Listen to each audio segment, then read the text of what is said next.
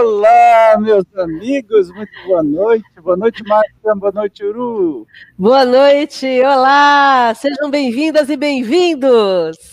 Uru, você está com a gente? Aqui estou. Boa noite. Sejam todas e todos bem-vindos para o nosso Spiribum. Muito bem. Prontos para quebrar tudo de novo? Com certeza, Com certeza. né? então vamos lá. Hoje nós vamos falar de família. É um tema muito interessante, especialmente que os políticos estão usando, né? Antes eram só os pastores, agora os políticos e pastores estão usando esse termo com tanta propriedade, né? Nenhuma propriedade, só para arrecadar voto e interesses e em defesa da tal família tradicional que eu gostaria de apresentar. Primeiro, abrindo as nossas provocações aqui, é, apresentar alguns tipos de famílias juridicamente reconhecidas desde a Constituição de 1990, 1988, tá? Isso daqui, nós, nós, não estamos falando de religião, não estamos falando de nada, nós estamos falando de é, família reconhecida pela Constituição. Esse aqui é do blog do Direito Familiar da Jus Brasil, é de onde que eu estou tirando essas informações. Posso começar? Vocês querem falar alguma coisa? Mensagens iniciais, vai, assim fica chique, vai. Vai lá, Ururaí. Você, primeiro as mulheres. Bom, a gente quer falar sobre família. É, primeiro, convidando você que está nos assistindo para que você abra um pouco a tua mente e se permita discutir esse assunto. Porque todos nós somos frutos de uma educação que nem sempre foi uma educação libertadora. Eu, como psicóloga, posso falar isso. Né? Muitas vezes a gente se vê diante de um assunto com uma ideia pré-concebida, e é pré-concebida, então é um pré-conceito, e esse pré-conceito tem que ser quebrado. Eu só vou conseguir entender melhor o outro se eu me dispuser a ouvi-lo. Então, é, é, faça de conta que você caiu aqui por acaso, você não sabia do que se tratava, e aí então você vai ouvir uns doidos, uns loucos, colocando algumas ideias aqui, que na verdade não são ideias loucas. Na verdade, o que a gente quer é que você se permita entender que nós somos muito mais diversos do que a gente imagina. Ah, que coisa linda! Vai arrepiar, já arrepiou, já começou bem. Uru!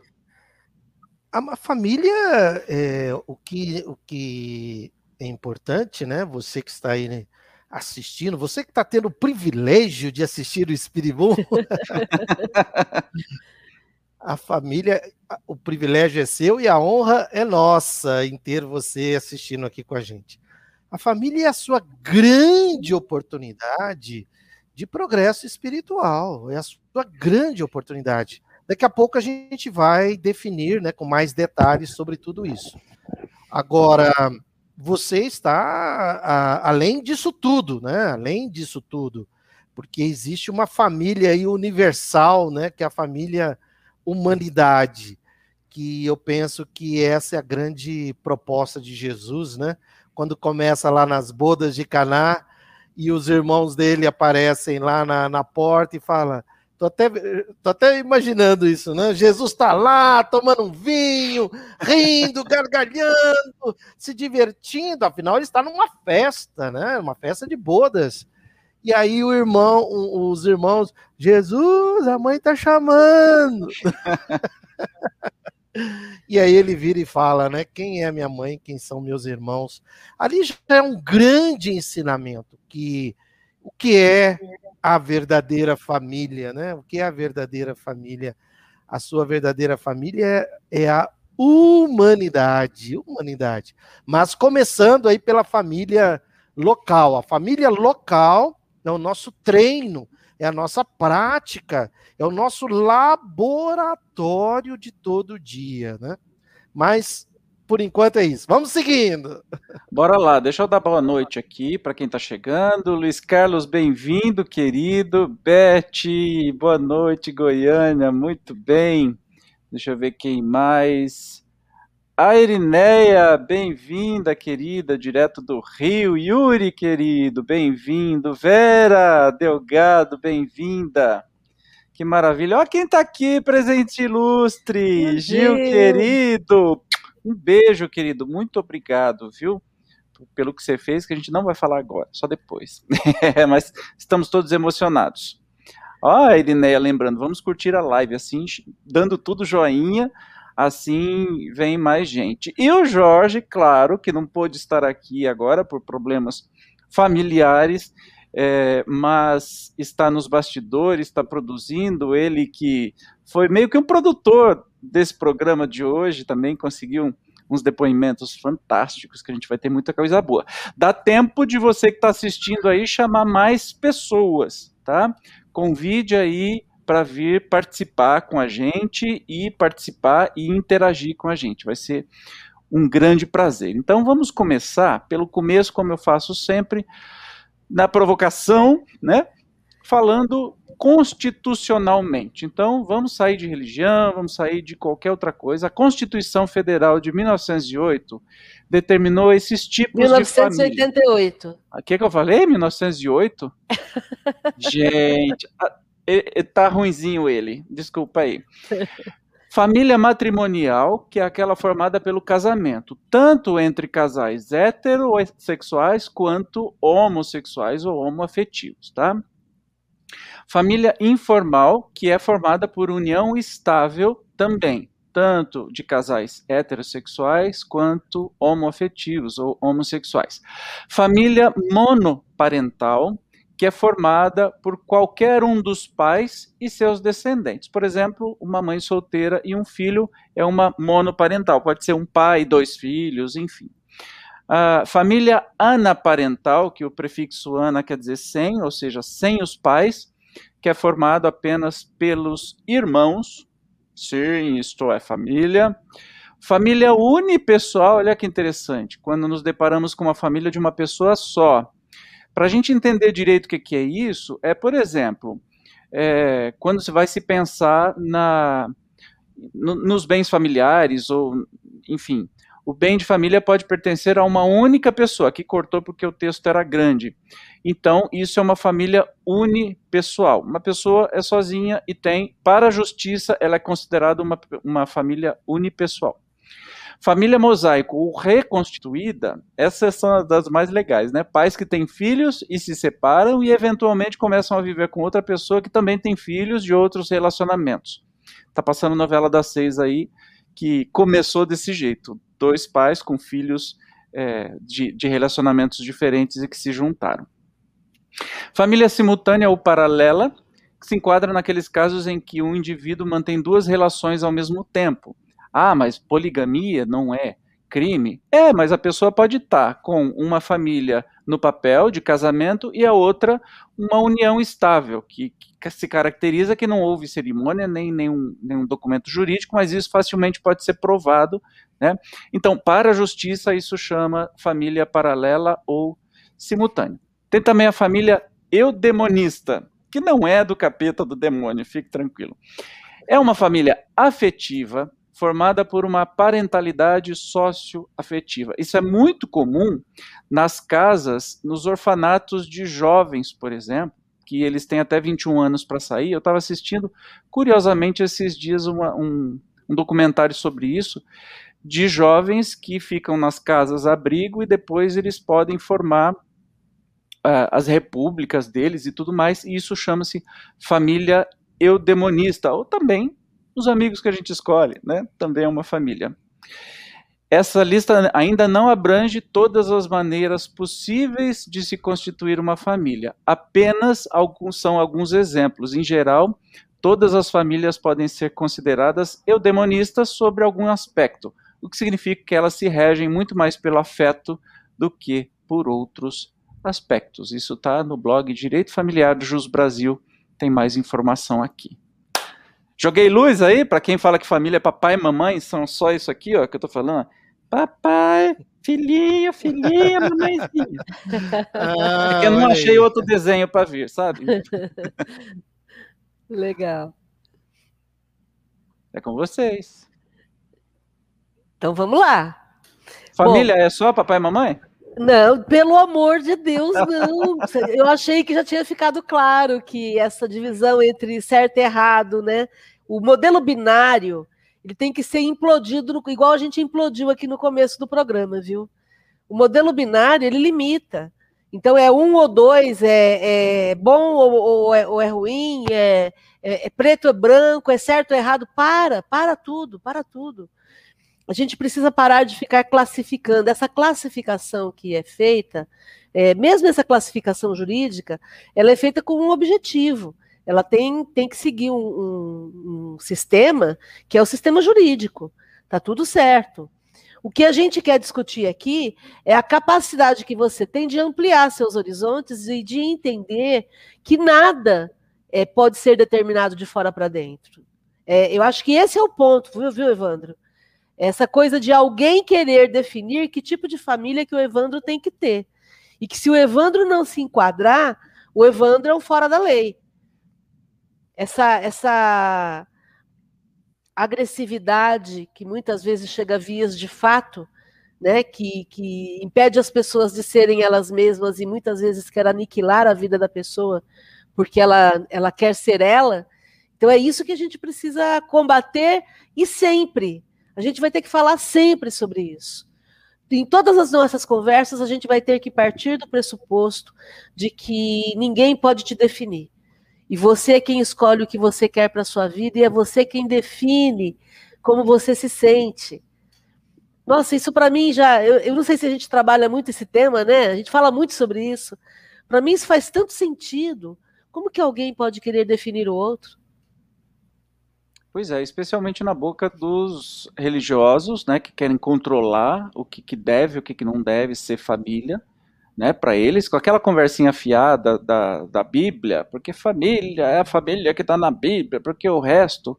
Aí tem um texto muito interessante que eu vou procurar, porque eu lembrei dele agora, sobre as tais famílias da Bíblia. Eu vou ver, eu vou procurar para ver se eu leio aqui para vocês. Você colocou uma questão aí que eu quero, antes do Durai falar, você falou eu, o, a questão da igreja definindo, né?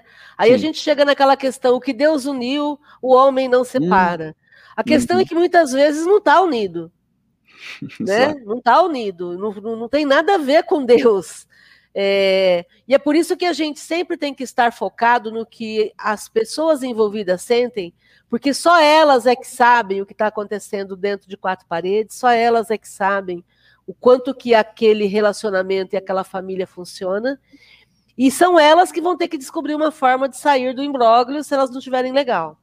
Né? O, a gente brinca sempre que ah, quando você come um saco de sal com a pessoa, é que você pode falar sobre o relacionamento com ela.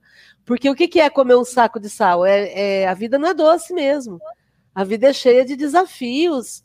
E, e tá tudo bem, é assim, não, não, não é ruim. É assim que nós estamos no mundo de, de provas e expiações. A questão é, é o que é que eu vou fazer para que eu possa aproveitar esse momento e sair melhor desse momento. Maravilha, Uru.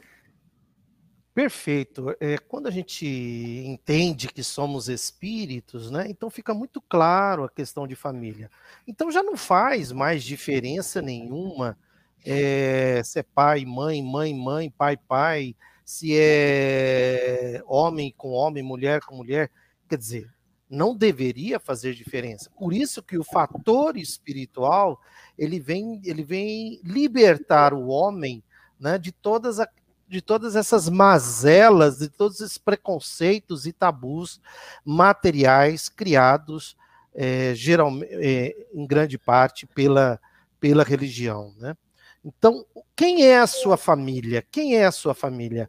É, são as pessoas com quem você convive e, não necessariamente ali debaixo de um teto, né? Mas se, se quiser ter como debaixo do teto, porque hoje tem muitos casais que, inclusive, o marido mora num lugar, a esposa mora no outro, e está tudo bem. E daí, e daí, né? Marido e esposa, não, não necessariamente, né?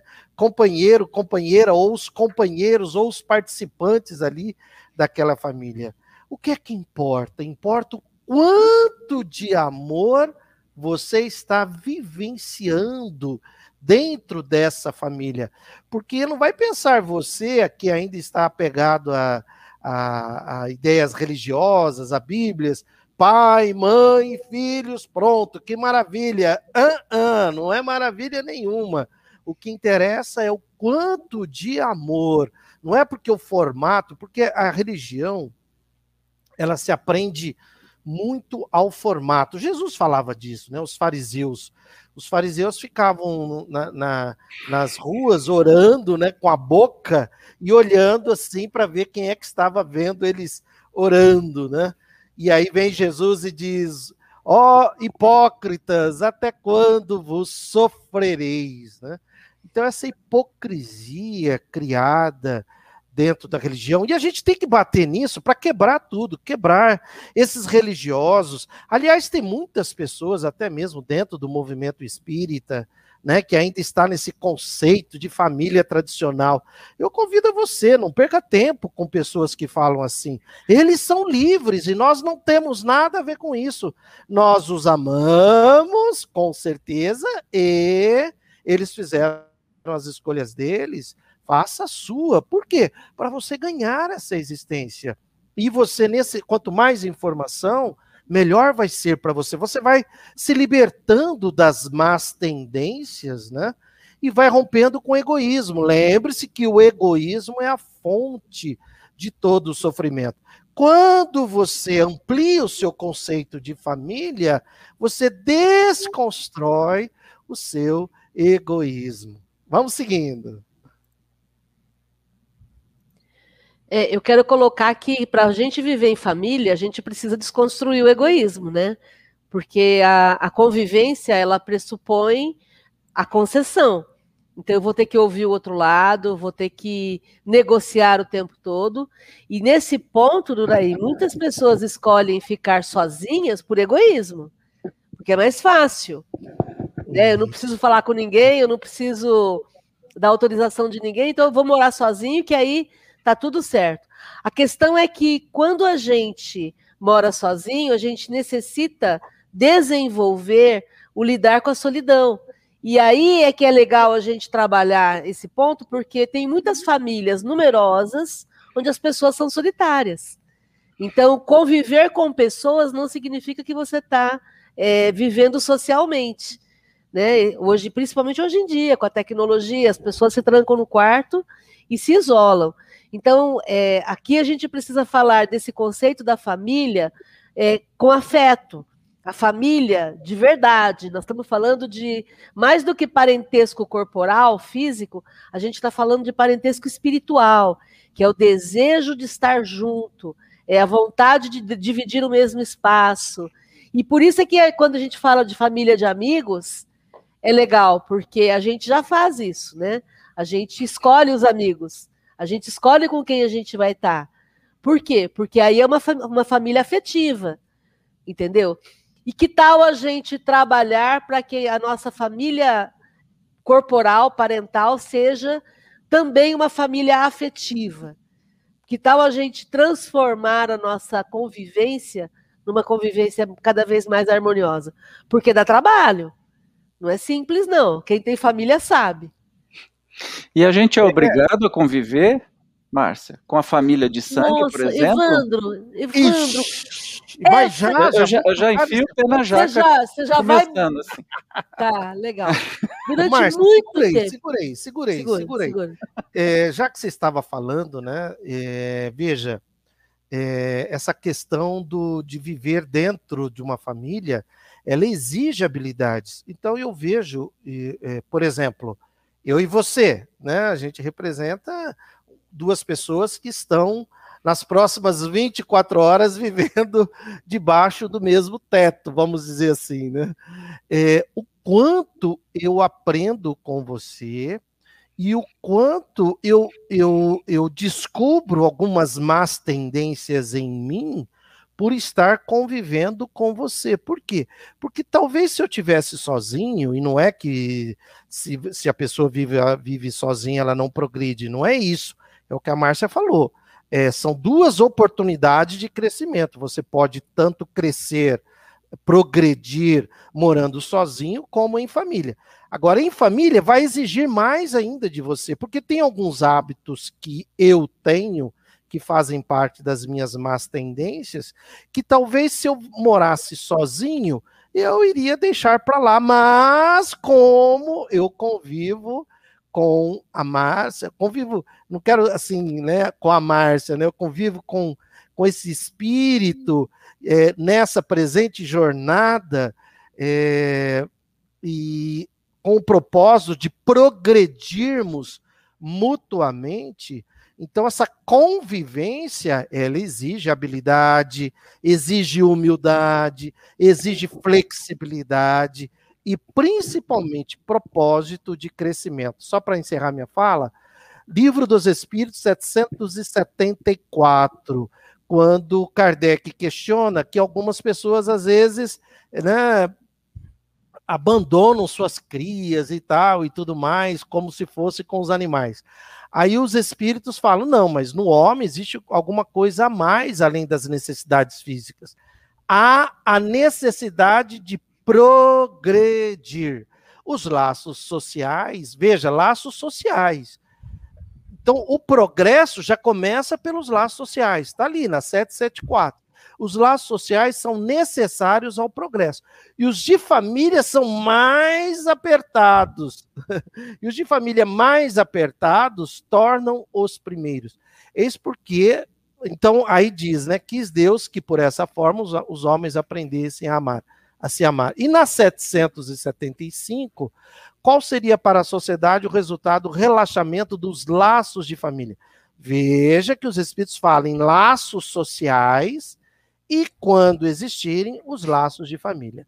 Vamos supor que acabou, não tem mais família. É isso que Kardec pergunta: qual seria para a sociedade o resultado do relaxamento dos laços de família?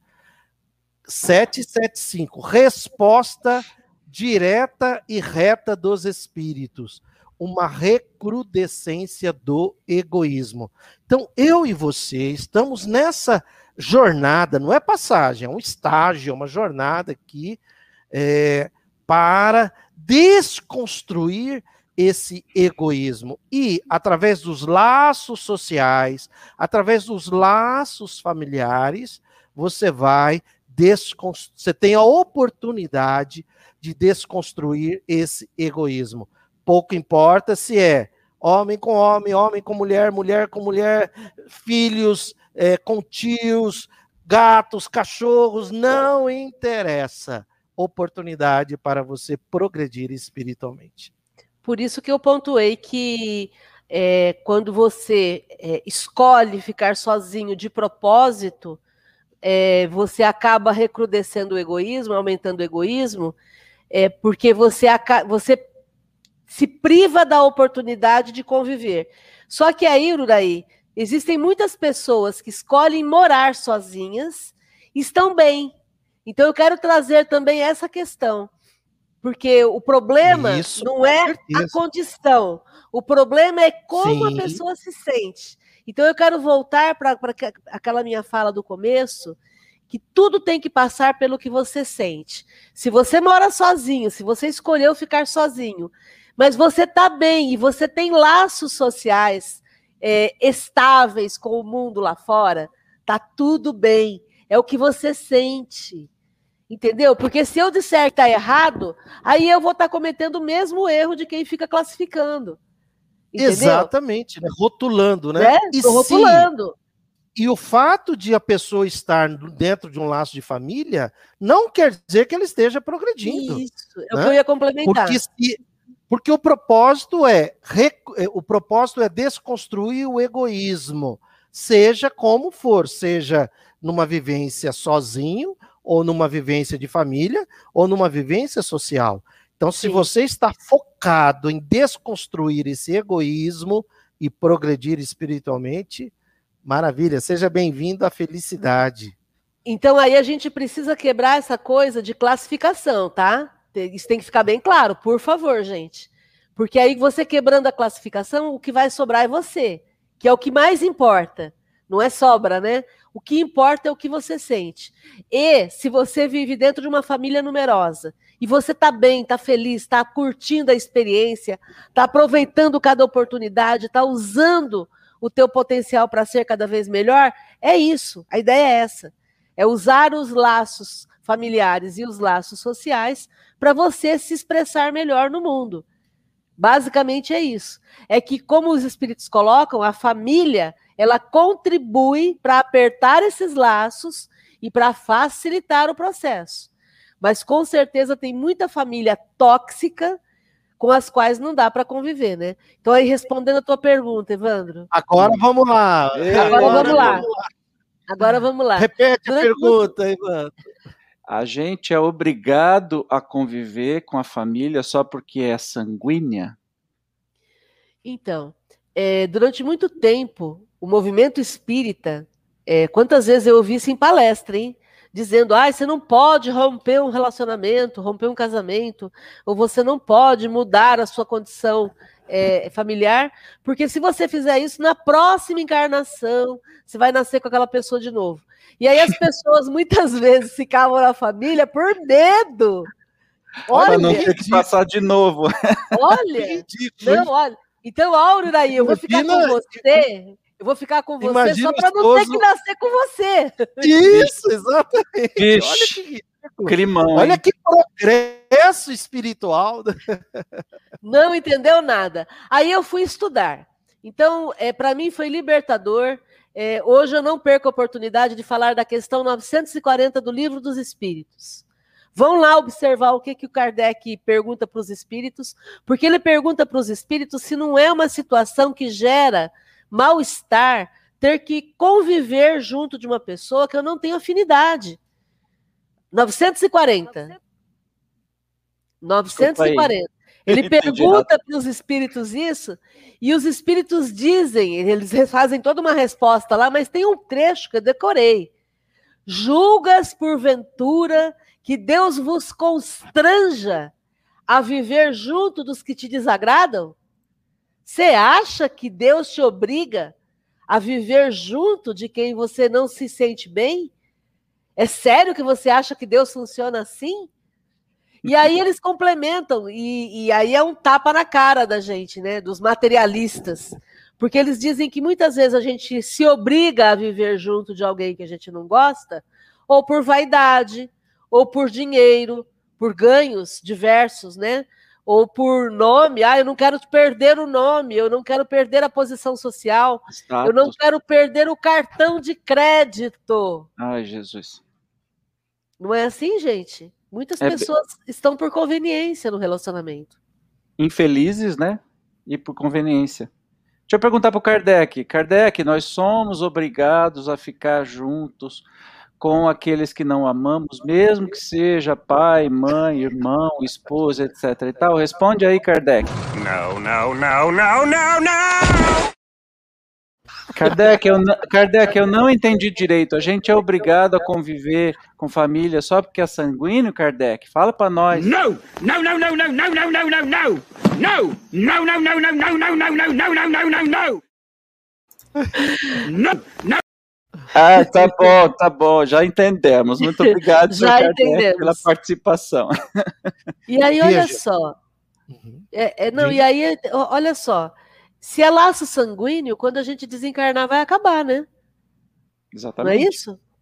É, é, é da carne, né? É, da carne. Sangue. Entende? Aí a gente vai lá no Evangelho, né, segundo o Espiritismo, capítulo 14, é, item, item 8, que diz lá sobre a parentela corporal e a parentela espiritual. Aqui é libertador. Olha a primeira frase de Kardec, né? De Kardec, que, que é o fundador do espiritismo. Né? A gente não fala codificador, por favor a gente fala fundador, é, é, ou, ou, outra, o divulgador, outra palavra, mas não. Os laços do sangue não criam forçosamente os liames entre os espíritos. Já começa assim. Né? E aí ele vai depois aprofundando a questão da simpatia que deve existir entre os espíritos. Ele diz: então nós temos duas espécies de famílias, diz Kardec famílias pelos, laços espirituais e família pelos laços corporais. Então é óbvio que existem. Então, se o seu conceito de família ele não vai se restringir a, a, a, ali debaixo do teto, vai se ampliando com quem você vai criando laços espirituais, que tem a ver com afinidade de princípios, afinidade de valores. Por exemplo, eu tenho dificuldade para conviver com uma pessoa negacionista, eu tenho dificuldade para conviver com uma pessoa racista, com uma pessoa machista. Ou seja, por quê? Porque os princípios e valores dela, preconceituosa, né? Os princípios e valores dela estão em outra direção. Essa pessoa não tem o espírito como fator de vida, de início de tudo, mesmo sendo espírita, hein? não quer dizer que seja espírita, pronto, muito pelo contrário. Aí você vai convivendo com pessoas que tenham valores e princípios que se afinam com os seus, e isso vai criando laços Es, é, laços espirituais.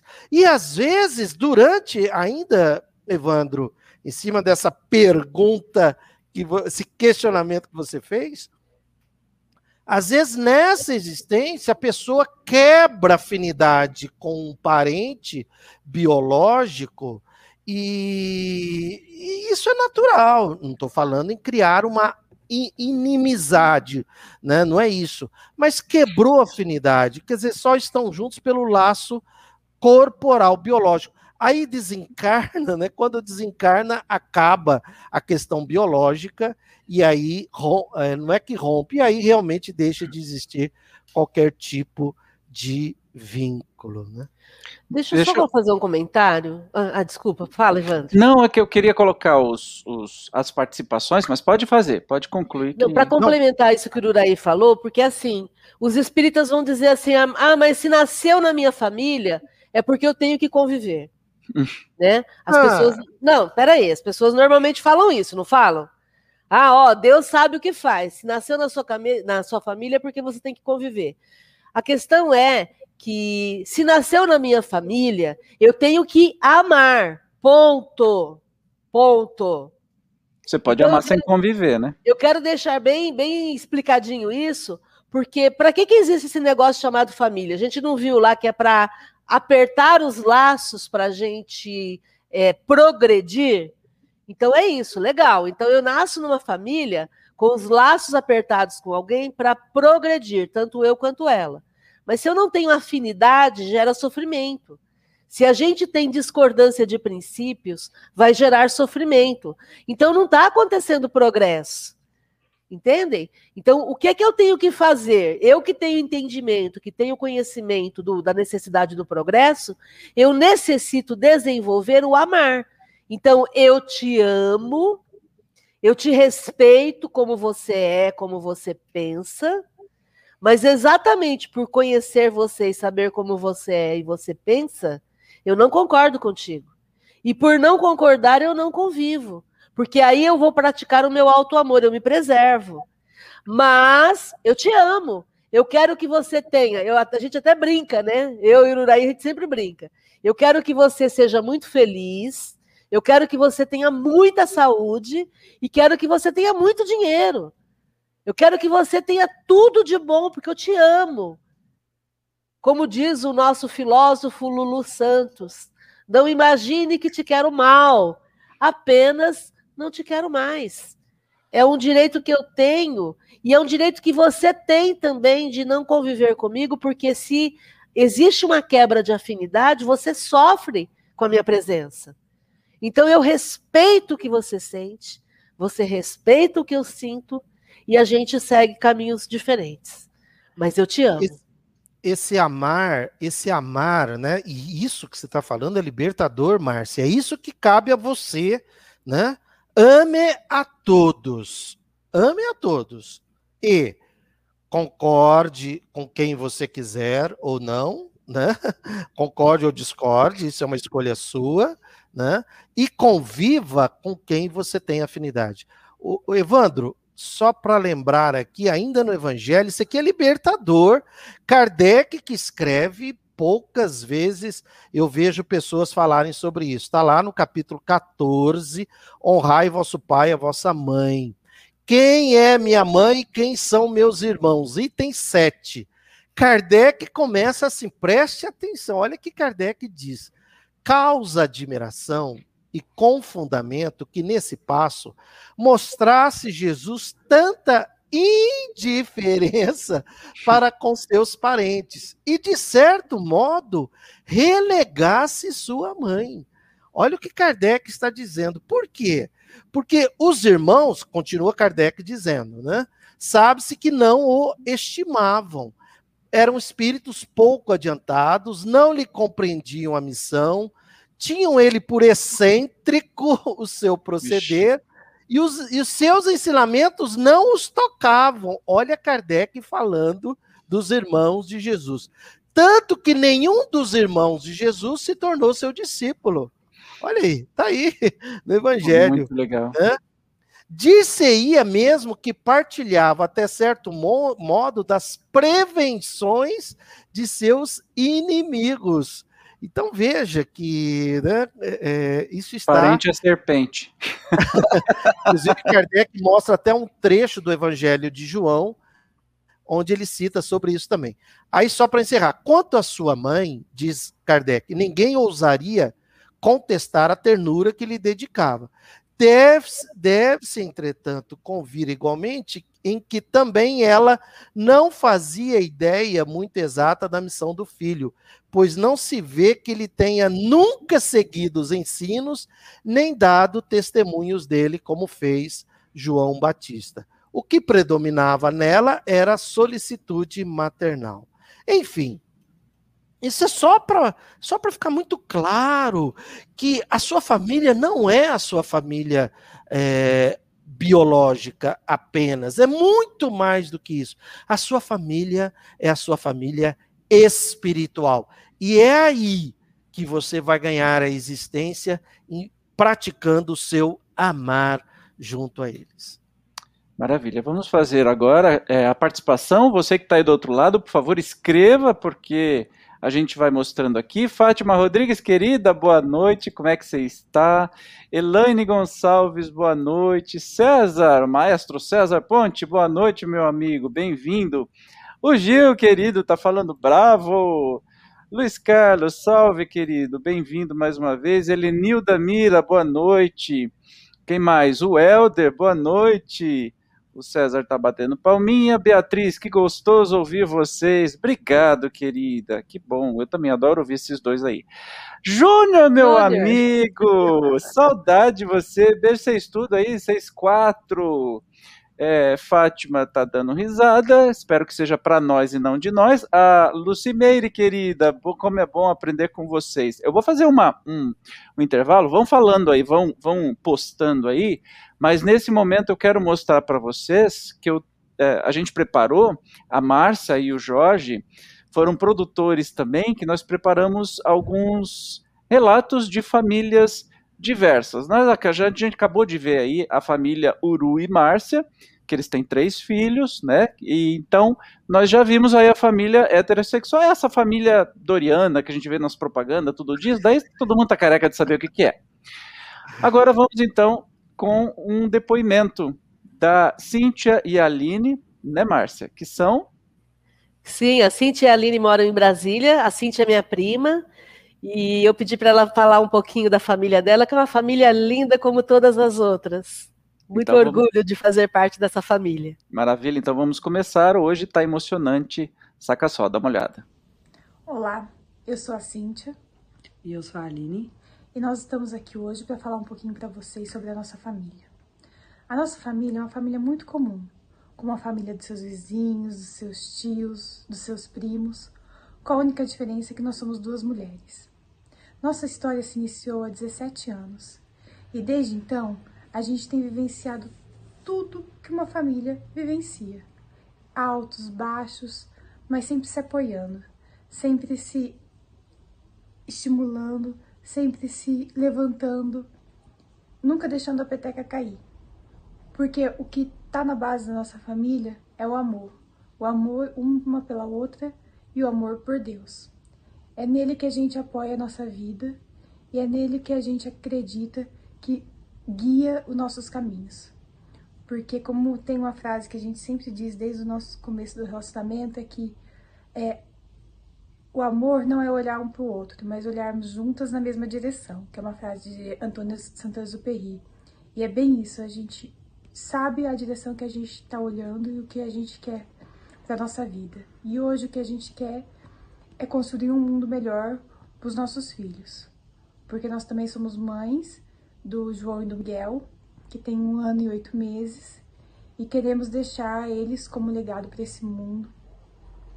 Um legado de amor, de esperança, que eles sejam meninos bons, que eles façam de fato a diferença nesse mundo que eles se apaixonem por quem eles quiserem, que eles transformem a vida deles e a vida do próximo, que eles vivam na caridade, que eles levem é, amor para onde eles. O amor que eles receberam da gente, que eles levem é, para as outras pessoas. Então, é isso que a gente queria passar, que família é a, a que a gente escolhe, é a família que a gente luta para ter, são as pessoas que a gente quer ter do nosso lado, que a gente constrói nosso dia a dia. E a nossa não tem diferença nenhuma de nenhuma da sua família, da família de ninguém. A gente acorda, toma café da manhã juntas, é, almoçamos, levamos os meninos para a escola e torcemos para que chegue logo o final de semana para que a gente possa ficar é, junto com os meninos, ir no parque. Não agora na pandemia, mas é, quando tudo isso passar, levar eles para conhecer tanto lugar lindo que tem nesse mundo. Então é isso. Família é amor. E a nossa existe. E os nossos nenéns. Ah, meu Deus, que coisa mais linda do mundo, gente. Tô emocionada aqui. Que, que depoimento Ai, Se preparem. Eu sou testemunha desse amor, viu? Ah, que coisa linda. Muito Obrigado lindo. vocês, Cintia, Aline, por esse depoimento amoroso, carinhoso e que vem contribuir muito. Nós estamos agora aqui no Subindo a Emoção. E a gente vai com tudo. Pode, pode ir com tudo? Pode. Então vamos lá. Eu quero mostrar para vocês agora é, das nossas amigas Cris e Regina, também que tem uma família lindíssima que a gente ama muito. Elas vivem lá em São Paulo e também mandaram um vídeo para a gente. Dá uma olhadinha. Oi, essa é a família Catalá. Eu sou a Cristina. Eu sou a Regina. Eu sou o Murilo. E aquela ali que não quer falar nada é a Clara. Nós nos conhecemos em 92 e desde então tivemos sempre a ideia de formar uma família. Demorou, mas Deus mandou essas duas, esses dois presentões aqui pra gente. Primeiro veio a Clara, em 10 de 2 de 2007, e depois veio o Murilo, em 8 de 6 de 2010, que hoje está fazendo é aniversário. aniversário. 11 anos. Ei. E essa família ela foi formada pela lei maior, pela lei do amor, porque amor é amor. E basta. Um Somos beijo. Somos muito felizes. Um beijo. Tchau. Ah, que, linda! Parabéns, Murilo! Parabéns! Gente, eu te conheci, você era um catatauzinho, menino. O que, que é isso? Que coisa mais linda, gente. É amor puro, amor puro. É, posso prosseguir ou vocês querem falar alguma coisa a respeito? É, isso, gente... é a, isso é a família por laços espirituais. É isso que interessa, tanto no depoimento anterior da Cíntia, como agora no depoimento da Regina, quer dizer, isso é o laço, e isso é que importa. Isso está acima dos critérios biológicos. E é nesse ponto que a gente necessita falar cada vez mais para quebrar essa coisa da família tradicional, essa coisa que ainda algumas pessoas, seja por fanatismo, seja por ignorância. Às vezes a pessoa pensa assim, por ignorância, para ampliar essa, eh, o entendimento do que é família e ampliar o amor sobre a face da terra. A gente fala tanto em mundo de regeneração, a gente é, necessita entender que não existe mundo de regeneração enquanto existir por aqui preconceito, ódio, né, todos esses tipos de tabus que ainda necessitam ser quebrados. No momento que isso tudo for que, sendo quebrado, desconstruído, passo a passo a gente vai implantando o mundo de regeneração aqui na Terra. Esse mundo de regeneração vai vir assim, vai cair na nossa cabeça? Pá! É isso? E aí, doutora? Não vai. Porque, na verdade, nós é que vamos trazer esse mundo, né? É a nossa transformação que vai provocar esse mundo. Então é de dentro para fora, não é de fora para dentro. Não existe família por decreto, gente. Para para, não, não, ninguém fica amarrado. Se eu não tenho afinidade com uma pessoa, se eu, se eu com uma pessoa e eu não tenho afinidade, não adianta ficar amarrando. Porque quando eu amarro, eu estou usando algo artificial. No momento que quebrar a amarra, vai, vai quebrar a afinidade. Porque já não existe afinidade. Né? Então, o, uma coisa que eu queria comentar com relação aos dois depoimentos aí, é, é, que foram colocados, né? É, é a questão da construção do amar, né? Que eu acho, eu acho que esse, esse é o segredo.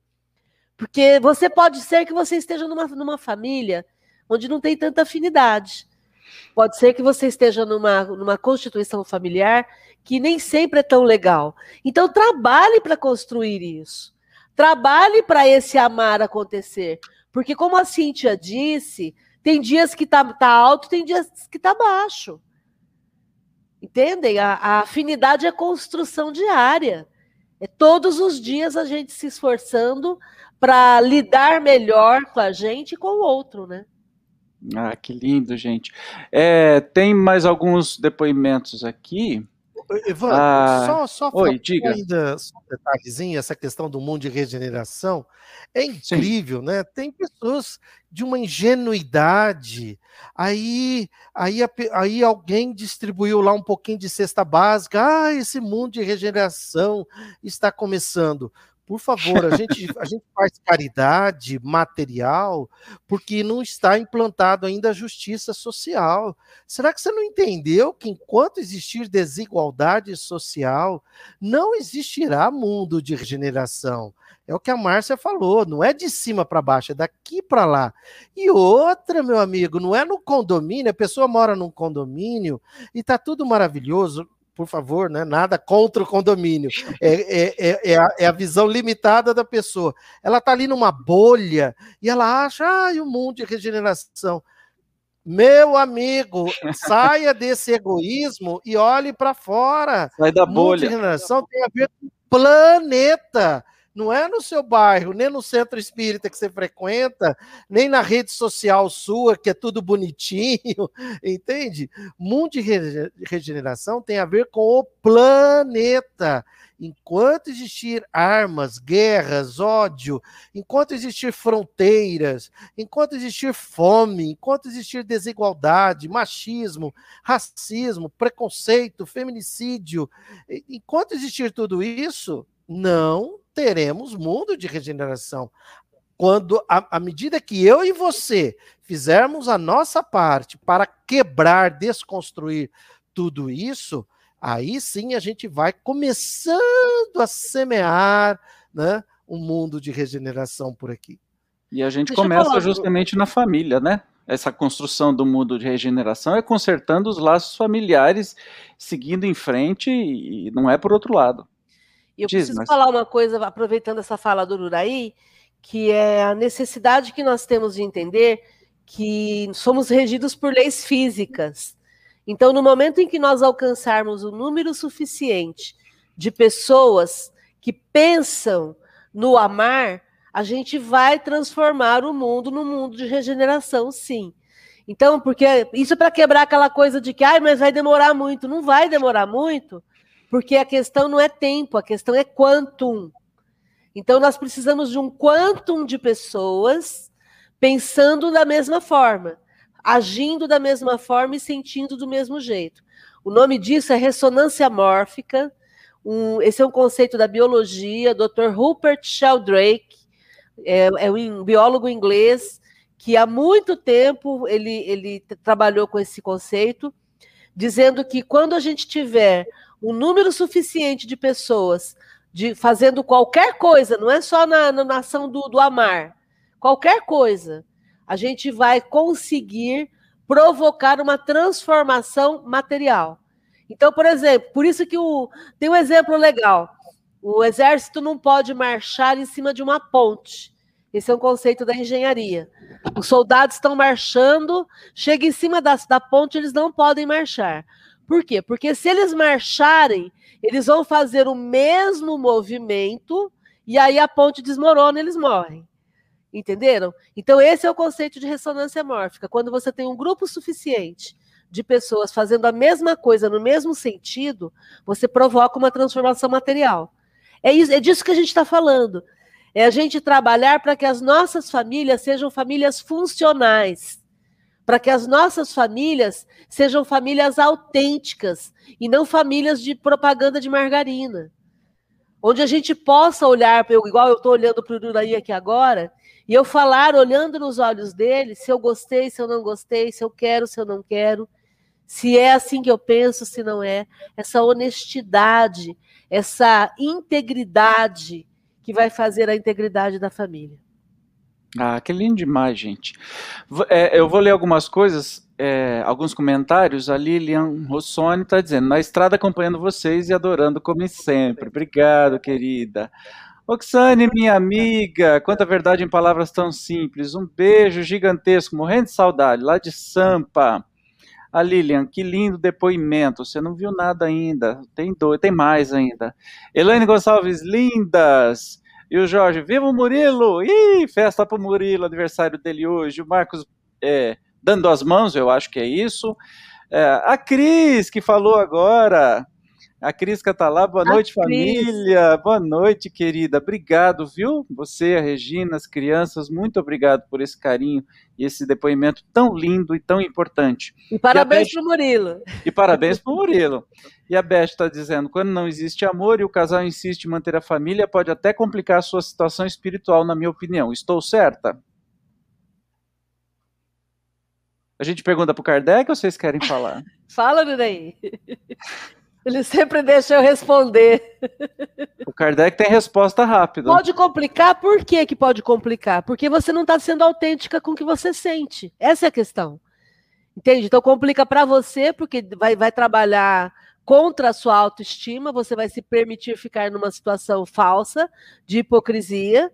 Você vai acabar sendo grossa, vai acabar dando respostas atravessadas, vai, vai desenvolver doenças porque a, a, a psicossomática explica as nossas emoções acabando por transformar essa emoção ruim numa doença. Então tem uma série de implicações. E não é só para a vida futura, não, é para essa vida mesmo. Né? É, pessoas infelizes, pessoas infelizes são pessoas amarguradas. Pessoas infelizes são pessoas é, que acabam sendo violentas. Por trás de toda violência tem muita infelicidade. E aí você acaba muitas vezes tomando atitudes que não são legais para você nem para o outro. Larga e deixa Aonde? viver, sabe? Solte-se, vá Solta. viver tua vida, ser feliz. né? Larga o osso e vai ser feliz. A, un... a única coisa que justifica, respondendo ainda a pergunta, né? Se, olha lá, quando não existe amor, se não existe amor, já acabou. Já acabou. Qualquer. Ah, mas os filhos. Então, aí é que está. Se os filhos, importante os filhos aprenderem desde cedo, seja que o, a mãe se separou porque acabou o amor, e a mãe ensinar para os filhos, ou pai, seja como for, né? Olha, nós estamos encerrando aqui o nosso relacionamento porque nossa questão conjugal, porque não existe mais amor. Senão você vai ensinar a sua filha, o seu filho, quando ela estiver lá na frente, que ela tem que aguentar, que ela tem que suportar, porque a mamãe aguentou, o papai suportou, e isso não é saudável, isso não gera progresso espiritual, não é assim que funciona. Deixa eu só falar uma outra coisa com relação a isso que você falou, Uraí. É, a única coisa que justifica um casal ficar junto, seja de que, que conformação for, é, é, se eles sentem vontade de passar mais tempo juntos. Porque às vezes o casal até se ama, mas eles não querem estar juntos naquele momento. Entende? Então, é, é, tem que sempre ter essa questão do sentir. Eu sinto vontade de estar com você, por isso é que eu estou junto com você. É isso que tem que, que, que nortear a, a, minha ação. E não o compromisso é, é, casamento ou a obrigatoriedade, né? Formal.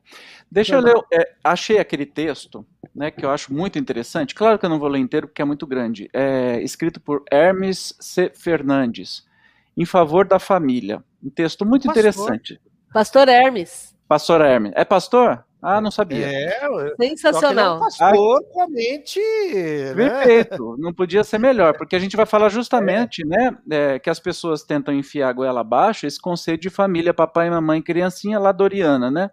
Então, melhor ainda, o pastor Hermes escreveu assim: os paladinos da moral e dos bons costumes atacam mais uma vez. Segundo eles, é a família tradicional que está sob um acirrado ataque daqueles que almejam destruí-la, impondo à sociedade sua nefasta agenda, cujo objetivo principal seria a implantação de uma espécie de ditadura gay. O que seria então uma família ideal? De onde buscaríamos um modelo perfeito? Certamente responderiam que na Bíblia uh, em especial no livro do Gênesis. Então, saímos em busca de um modelo ideal de família nas páginas sagradas. Que tal a primeira família? Sim, aquela formada inicialmente por Adão e Eva. Lá estavam o papai, a mamãe e os filhos. Família perfeita. Pena que o irmão mais velho resolveu matar o caçula. Se avançarmos um pouquinho, nos depararemos com a família de Noé. Foi com ela que Deus teria dado restart na raça humana após o dilúvio catastrófico. Lá também estava a figura do papai, da mamãe, acompanhado de três filhos, três noras. Perfeito, né? Como manda o figurino, só não se esqueça de que um dos irmãos resolveu avacalhar o pai após flagrá-lo embriagado. É, minha gente, isso acontece nas melhores famílias. Resultado, acabou amaldiçoado. Abafa o caso. E que tal a família de Abraão? Estamos falando de grande patriarca hebreu, comumente chamado pelos cristãos de pai na fé. O problema em seu núcleo familiar é que faltava prole, não tinha filho, portanto a família não era completa, pelo menos não segundo os defensores da família tradicional brasileira, tá ok? O velho Abraão, aconselhado por sua esposa igualmente idosa, resolveu ter um caso com a escrava egípcia. Resultado, um filho fora do casamento, um bastardo foi um bafafá. E o que dizer de Jacó? Quatro mulheres, doze filhos, dez deles planejaram matar então o caçula José. Não me parece uma família que serviria de modelo, né? Vamos pular para Davi, homem segundo o coração de Deus. Além de suas puladas de cerca, que lhe renderam sérias dores de cabeça, teve o desprazer de amargar todo tipo de conflito entre seus filhos, desde incesto até assassinato. Seu próprio filho usurpou seu trono. Poderia citar outros exemplos, mas é melhor ficar por aqui, pelo menos por enquanto. Então, de onde sai essa hipocrisia da tal família? Pela família, Deus acima de tudo, família. Não, Deus está dentro. Primeiro, Deus não está acima de ninguém, né? Nem a pátria está. A família, essa família que defendem, é uma família interesseira, né? Uma família papai, mamãe, filhinho, mas que um trai daqui, o outro trai de lá, o outro mata o outro, né? A flor de lis que manda matar o marido com, os filhos. Isso é a família que eles estão falando? Eu vou mostrar para vocês agora o que é família de verdade. Que são dos nossos queridos e amados amigos Gil e Éder, que o Jorge conseguiu esse depoimento deles. Dá uma olhada e vamos aprender o que é família de verdade.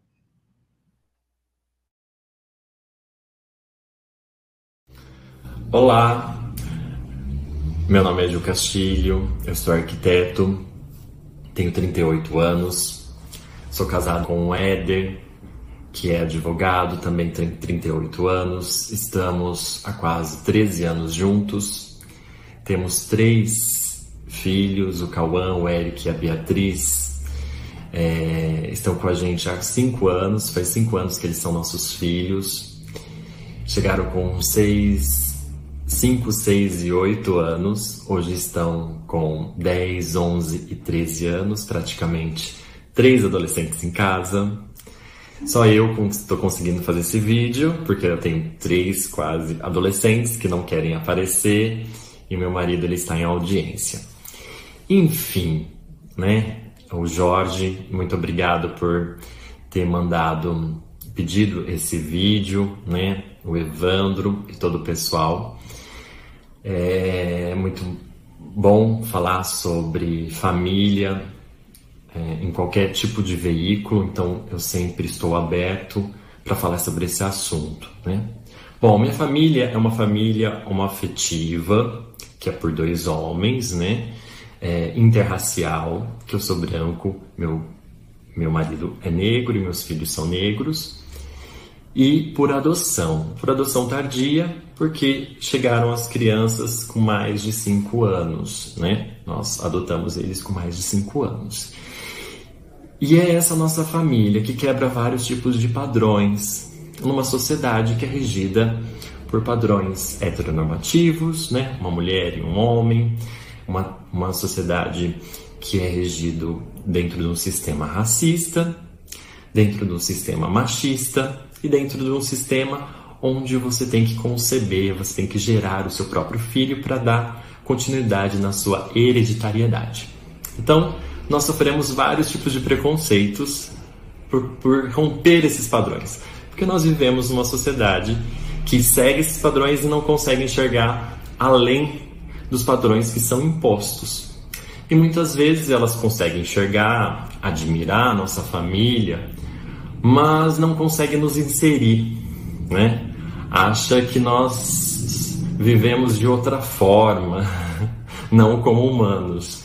Então, temos séries de histórias para contar para vocês, mas aqui não é o momento. Então, viver hoje uma família como a minha, dentro dessa sociedade e nos dias atuais que o Brasil e o mundo está vivendo, é um pouco complicado.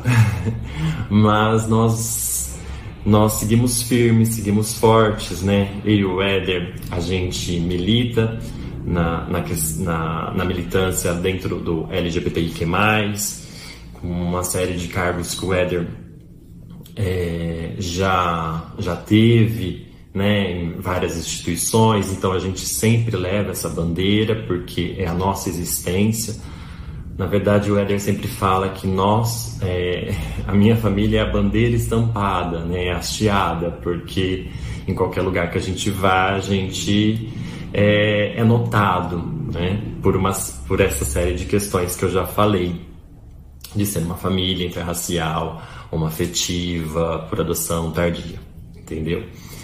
Então é isso. É, nós vivemos hoje com muito medo, a gente só frequenta lugares que a gente conhece, com pessoas que a gente conhece, lugares que a gente sempre vai, enfim.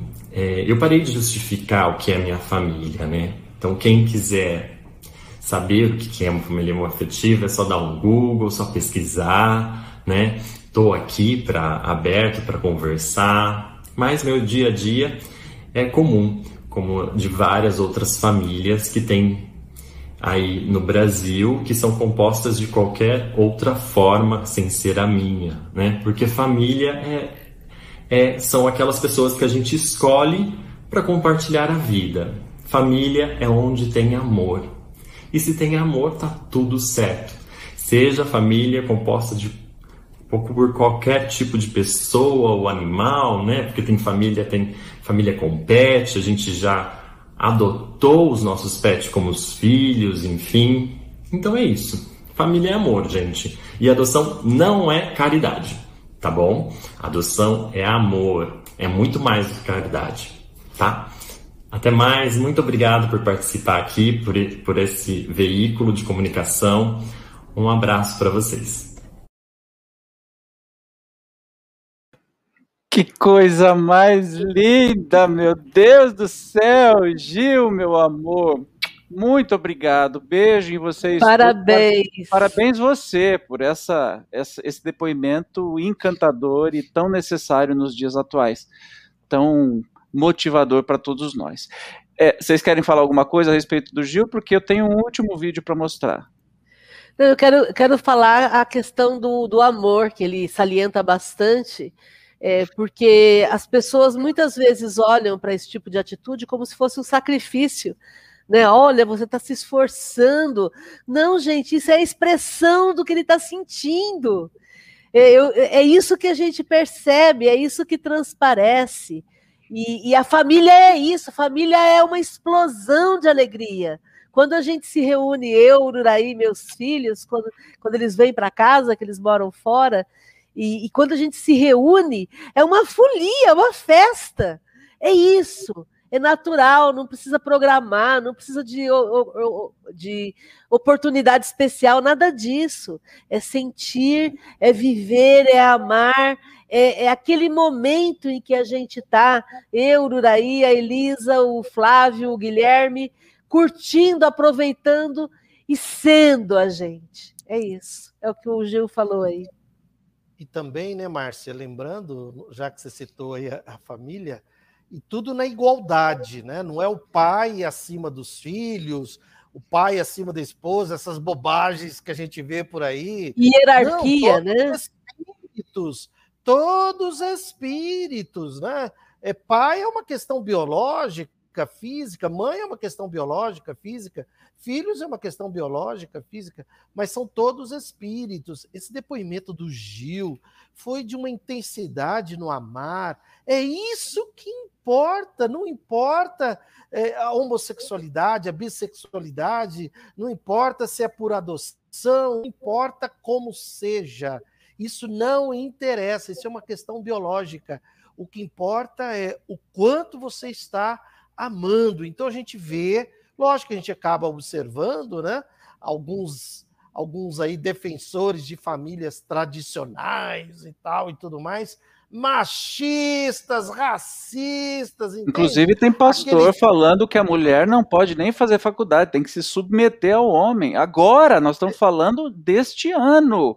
Televisão, é, entra na minha casa. As pessoas falando, pastor falando isso, está na que Bíblia. para o filho né, com ar de superioridade, até mesmo junto à esposa, ele vai perder a existência. Aliás, ele nem fica mais na terra, né, porque só vai ficar na terra, segundo Jesus, agora vão herdar a, a terra os justos, os misericordiosos e os pacíficos. Então não é essa questão de família tradicional, isso é isso é aparência, isso já foi, já não Hipocrisia. nada, já, já foi desconstruído. O que serve esse depoimento do Gil e de todos os outros, né, da Cristina, da Cíntia, mostrando o amar. Ururaí, e vale a família tradicional desde que tenha o amor. Sim, sim. Né? É. Porque, por favor, por favor, é, isso, é, isso, a gente não quer é. colocar rótulo. Família Isso. é onde se ama. Família é onde se ama. Entende? Isso. Não é lugar, não, não é, não é um, um, um, rótulo, é onde se ama, é onde se acolhe. Isso. Família é onde você se volta para um porto seguro, você se sente contido, sabe aquela coisa do aconchego? É o ninho. Isso é amar. É isso aí. E o conceito, o conceito também de, de lar, né? Lar feliz você que está aí nos assistindo, você mora numa casa ou num lar feliz? Porque casa é, é, é muro, é, é, telhado, é não sei o quê. Você pode ter uma casa pequena, uma casa grande, uma mansão. O que é que importa? É um lar feliz. Ali, ali existe alegria, existe cooperação, existe amizade, existe troca de informações, de experiências, um puxando o outro para frente e para cima, quer dizer, aí é um lar feliz. E se você não mora num lar, num lar assim, comece por você. Comece você a fazer um lar assim. Comece você a ser feliz onde você está. Comece a transformar a sua vida numa vida melhor. É isso aí. Vamos então para o. Sozinho, né, Márcia? Oi? Mesmo que sozinho, exatamente. Mesmo que sozinho. Uru, você bota o seu microfone um pouquinho mais assim na reta da boca para a gente ouvir melhor, tá? Eu quero mostrar o meu último vídeo. É só puxa ele um pouquinho, vira um pouquinho assim, que a gente ouve melhor. Só o último vídeo de hoje, que eu achei fantástico. É, domingo teve a Parada Gay, foi 100% virtual e foi emocionante, muita música boa, muitos depoimentos maravilhosos. Quem quiser, busque aqui, ó, tá vendo? É, o canal chama-se. Ah, não, esse aqui está no Dia Estúdio, mas você pode é, procurar Parada SP. Parada SP ao vivo, Parada SP. Especificamente nesse momento já estava uma hora e meia, né? Porque o mês de junho se comemora o orgulho LGBTQI+, e pra, antes para quem é, não sabe, não precisa ter um dia de orgulho hétero, porque o hétero é dominante, tá? Então, isso é, é um movimento das minorias que são massacradas, mortas, assassinadas, discriminadas o tempo todo. Então não faz nenhum sentido, né? Os, os, os, os argumentos de quinta série de querer um dia é, do orgulho hétero, tá bom? Vocês vão, quem comentar isso vai ganhar uma gargalhada de presente. E aí teve neste nessa parada e eu quero passar para vocês um momento muito especial falando de família. Vocês só fazem assim para mim se vai estar tá rolando o som. Eu acho que sim. Olha isso.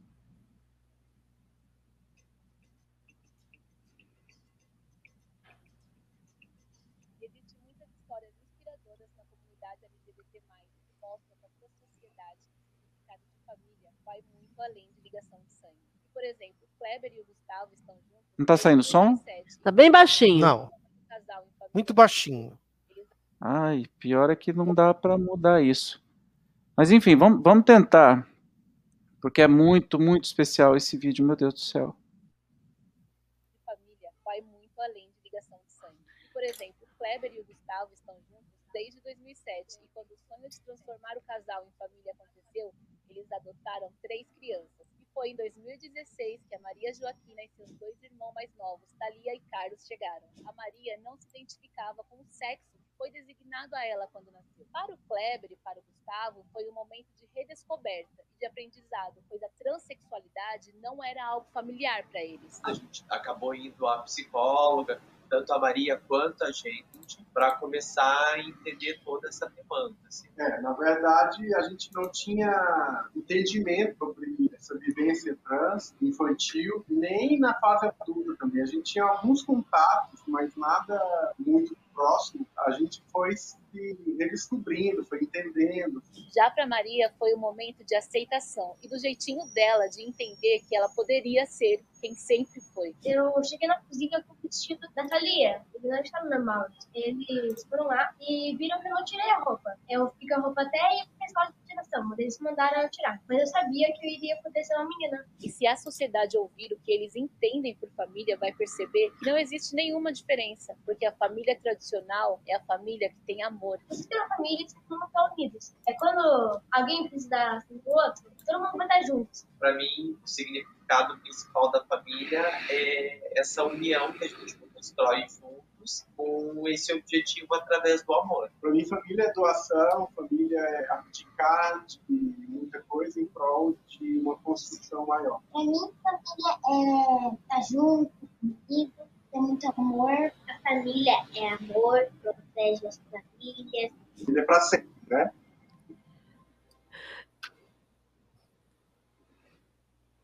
Eu sonho para os meus filhos, eu sonho que eles sejam felizes, que eles sejam sempre rodeados de amigos. Eu gostaria de ver meu filho daqui a uns anos em uma faculdade. Eu quero que ele seja reconhecido pela pessoa incrível que ele é e pelo profissional que ele vai se tornar.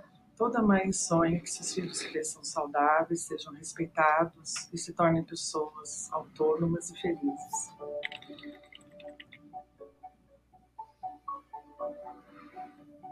Gostaria que eles pudessem andar pelas ruas com segurança, pudessem viver sua autenticidade, mostrando para todo mundo quem eles são. E eu desejo que o mundo lhe dê a oportunidade de viver, de realizar seus sonhos, porque ele merece. É um mundo sem preconceito, um mundo com respeito e com direitos iguais.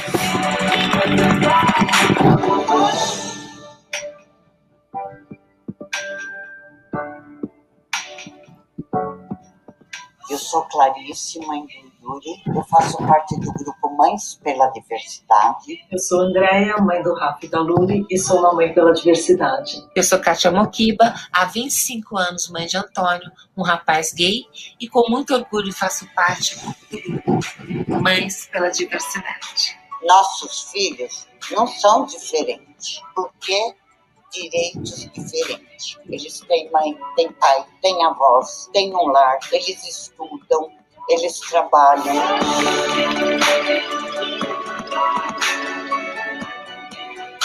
Tire seu preconceito do caminho, vamos passar com o nosso amor. Tire seu preconceito do caminho. Porque você querendo ou não, nós vamos passar com o nosso amor.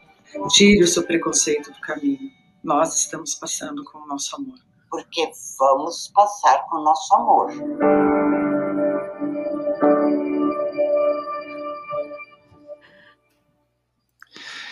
Gente, o que, que, é isso? Que lindo, que né? É isso? Infelizmente, eu não sei se o som estava muito alto, mas deu para entender a mensagem, né? Sim, sim. Que lindo. Que tire o preconceito do caminho, né? Evandro, se existe preconceito, não existe amor. Então, no mínimo, não está em sintonia com a proposta do nosso modelo e guia para a felicidade, que é amar ao próximo como a si mesmo. Simples assim, não é? E alguém poderia pensar assim: por que, que vocês estão falando tanto de relacionamentos homoafetivos num programa de família? Porque a família tradicional brasileira não precisa de defesa. Exato. A família tradicional brasileira já é muito bem defendida e aceita, é, e, e em muitos momentos, como a gente tem conversado aqui hoje, ela não é autêntica. Né? Nós estamos aqui para falar do que seria a base de todos os relacionamentos afetivos e de todas as famílias constituídas. A base tem que ser o amar, não, não tem outro caminho. Se você quer construir um ninho feliz, ame e deixe-se amar. É, é, essa é a fórmula, sabe? Ame sem limites, ame sem, sem, sem medo. Maravilha. Deixa eu fazer os últimos comentários. Aqui. Sim, pode falar. Teve uma fala ali que eu achei muito boa. Eu nunca tinha ouvido. Aprendi. Família tradicional é aquela que existe amor. eu achei isso ótimo. Lindo demais, né? A, a, parada gay inteira foi maravilhosa, então super recomendo para que assistam, é divino. Mas esse em especial, quando eu vi, eu chorei. Eu falei, gente, nós vamos falar disso. Helenilda, manda o programa, parabéns, obrigado, querida, muito bom. Olha, Sil, oi, amores, boa noite, beijo, querida, beijo. Estamos falando da nossa família toda. O César, sem amor, nada vale. Exatamente isso, meu amigo. Elaine, hoje vocês estão demais, adoro. Beijo no coração de cada um. Ei, beijo. Fátima Rodrigues, quem me conhece sabe que sou negra, casada com um homem branco. Certo dia, uma amiga minha, também negra, estava apaixonada por um homem também branco e veio me perguntar como é que é ser casada com um homem branco? Oh, meu Deus do céu, a gente, gente, isso nesse século, pelo amor de Deus, gente, vamos evoluir, vamos evoluir, acorda para evoluir. Olha a mensagem do Gil aqui. Eu que agradeço esse espaço importante para falar sobre um assunto extremamente necessário em, em, dias tão difíceis que vivemos. Grande abraço, doutor Ururaí, doutora Márcia e nossos amigos Evandro e Jorge. Um beijo, querido. Que bom, obrigado. Maria das Graças Guzmão Toledo, obrigado, João Paulo, por me dar a oportunidade de participar desse rico estudo e debates. Oh, que maravilha! E obrigado também, João Paulo, por ter convidado aí a Maria das Graças. Família Amor, a Fátima está dizendo. Tira o preconceito, é, só o caminho, vamos passar com o nosso amor. Tira o preconceito do caminho, vamos passar com o nosso amor. É isso aí mesmo. A Salzinha, boa noite, minha querida. Que bom que você está aqui. Seja bem-vindo. Meus amores, olha, a gente eu prometi para o nosso diretor offline, né, que a gente não ia fazer um programa tão extenso, porque ele fala, as pessoas vão tudo dormir, elas não gostam de. Tá bom, eu vou tentar, tá?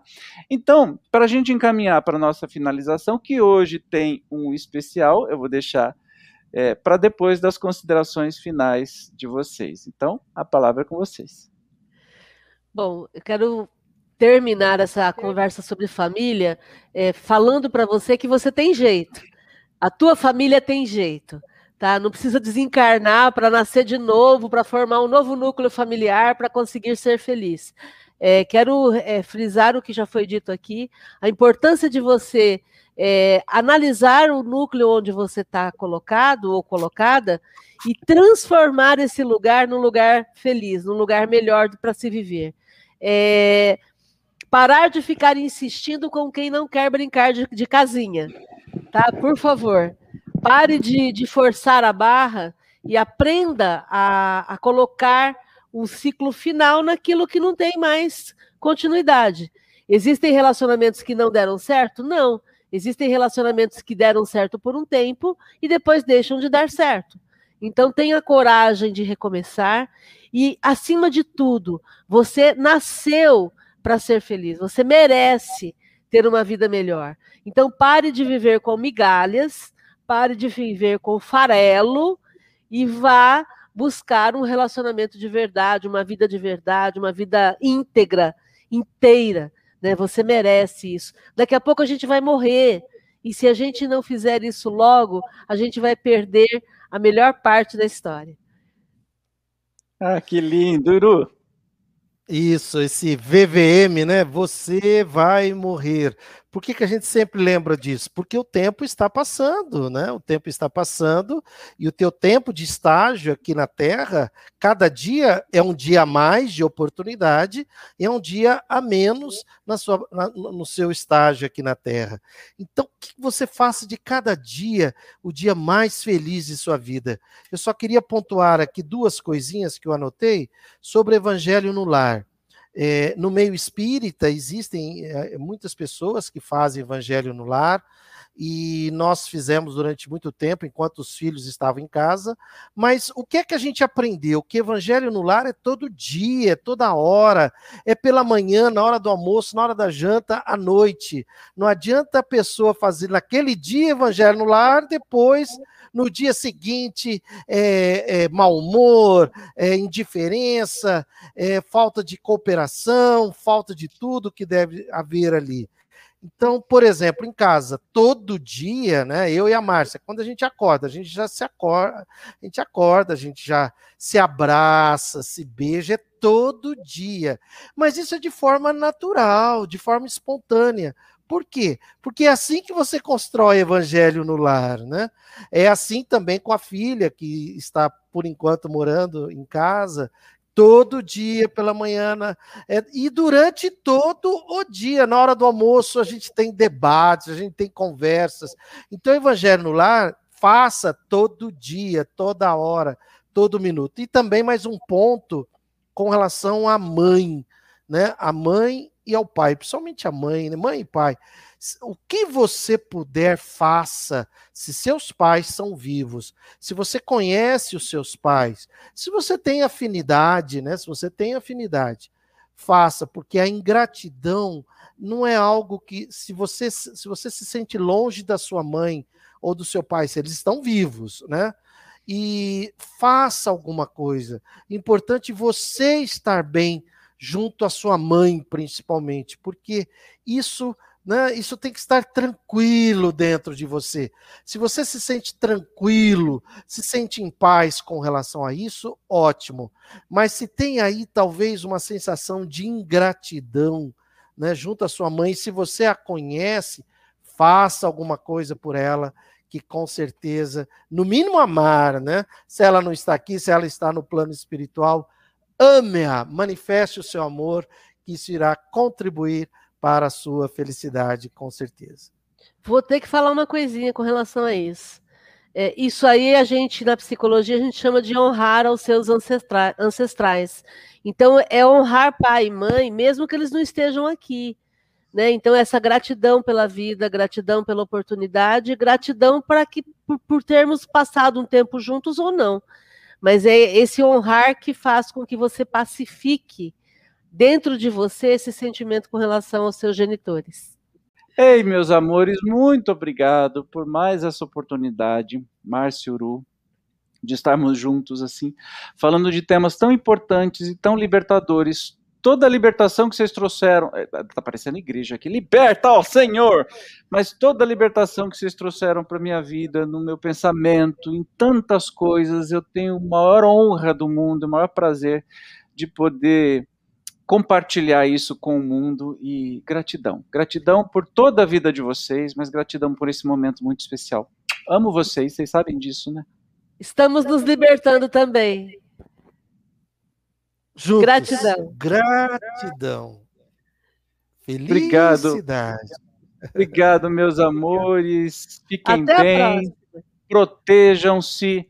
Um beijo e até o próximo Espiribum, que a gente não sabe qual é o tema, mas fique esperto para você saber. Tchau! Tchau.